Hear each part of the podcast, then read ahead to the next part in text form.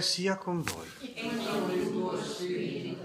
Dal Vangelo secondo Luca. Gloria a te, Signore. In quel tempo il Signore disegnò altri 72 e li inviò a due a due davanti a sé in ogni città e luogo dove stava per recarsi. Diceva loro, la messa è abbondante, ma sono pochi gli operai. Predicate dunque il Signore della messe perché mandi operai nella sua messe. Andate, ecco io vi mando come agnelli in mezzo ai lupi. Non portate borsa, né sacca, né sandali e non fermatevi a salutare nessuno lungo la strada. In qualunque casa entriate, prima dite pace a questa casa. Se vi sarà un figlio della pace, la vostra pace scenderà su di lui, altrimenti ritornerà su di voi. Restate in quella casa mangiando e bevendo di, quelli, di quello che hanno, perché chi lavora ha diritto alla sua ricompensa. Non passate da una casa all'altra.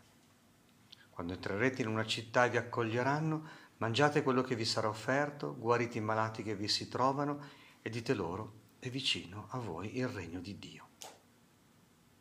Parola del Signore. Lode a te, o Cristo. In onore di San Luca Evangelista, in un tempo di nuova evangelizzazione, facciamo due o tre pensieri appunto sulla, sull'evangelizzazione. Il primo è questo, proprio eh, l'originalità del cristianesimo è l'originalità del Vangelo. Non è per nulla scontato che una religione si ponga così, come annuncio della buona notizia. Sono ancora impressionato da quella volta che ero all'aeroporto di Tel Aviv, si avvicina un funzionario del governo israeliano, fa compilare tutta una scheda, poi chiude tutte le schede e dice adesso parliamo da uomo a uomo. Ma ditemi, ma cosa, cosa provi tu quando evangelizzi? Perché è una cosa originale. Molte religioni sono religioni di conquista. Alcune religioni sono nazio- re- religioni nazionaliste, legate al territorio, all'etnia. Per molte religioni Dio è il mio Dio, non di altri. Molte religioni sono iniziatiche, sono chiuse nei loro miti e nei loro riti. Non parlano della libertà di Dio e dell'uomo, non parlano della loro personalità. Molte religioni sono panteistiche, confondono Dio e il mondo. Il cristianesimo invece sorprende perché è la libertà di Dio che si offre alla libertà dell'uomo. Ecco perché prende la forma dell'annuncio della parola. Perché si capisca bene che Dio è libero e che anche tu sei libero, che Dio vuole entrare in un rapporto d'amore. Non ci sono costruzioni e costrizioni troppo metafisiche, dei legami necessari come le leggi della fisica, ma c'è un libero legame d'amore, è proprio un'altra cosa.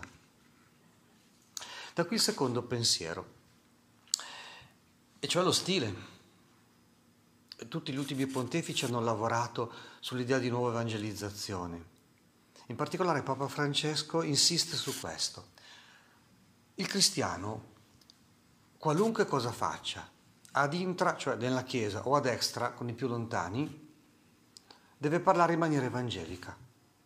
Cioè le sue parole e il suo modo di fare, il suo annuncio esplicito e i suoi gesti più comuni, devono avere il timbro della buona notizia. E in particolare Ecco, lì so, um, si vede eh, la scrittura, come sono belli i piedi di chi annuncia il Vangelo. Cioè, deve suonare all'orecchio dell'altro come buona notizia.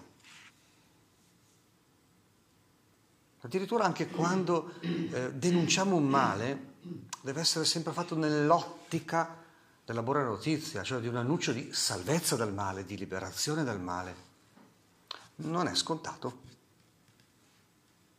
da profeti di buona ventura più che profeti di sventura, come diceva Paolo VI, canonizzato domenica, e non è scontato. Spesso rimaniamo troppo naturali, non entriamo nel discorso di Dio, in quel discorso che Gesù ha fatto ai suoi primi apostoli e poi quei 72 e ancora oggi a tutti noi. Che ogni atto ecclesiale abbia il colore della buona notizia.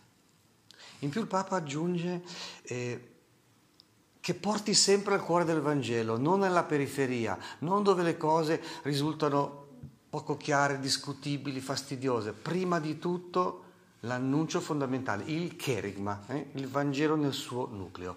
E quindi che Dio c'è, che è buono, che è un Padre, che è misericordioso, che si è rivelato nel suo Figlio Gesù, che Dio stesso ha un formato affettivo e che Gesù ci ha liberato dai nostri peccati, che si è avvicinato a noi il regno di Dio, non dobbiamo sforzarsi di avvicinarci noi, ma che si è avvicinato a Lui. E noi dobbiamo semplicemente arrenderci a Lui, fargli buona ospitalità, accoglierlo nel nostro cuore, che Dio ci libera dai peccati, che Dio ci libera dal peccato e dalla morte, che c'è un destino di resurrezione. Queste sono le cose che devono suonare esplicitamente o anche implicitamente da tutto il nostro modo di parlare e di fare. E l'ultimo pensiero è questo.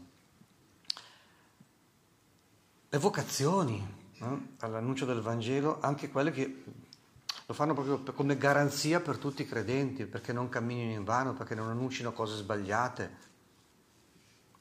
E quindi ci vanno proprio le figure degli apostoli, queste vocazioni molto particolari. Ora, quello che si vede nel Vangelo è che sono frutto anzitutto della preghiera di Gesù, cioè è l'aspetto affettivo del Vangelo.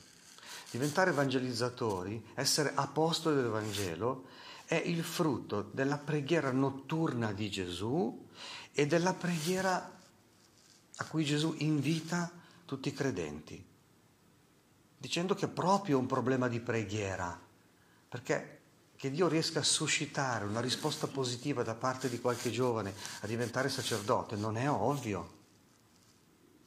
Allora dice la messa è abbondante, cioè c'è veramente da fare, ma gli operai sono pochi.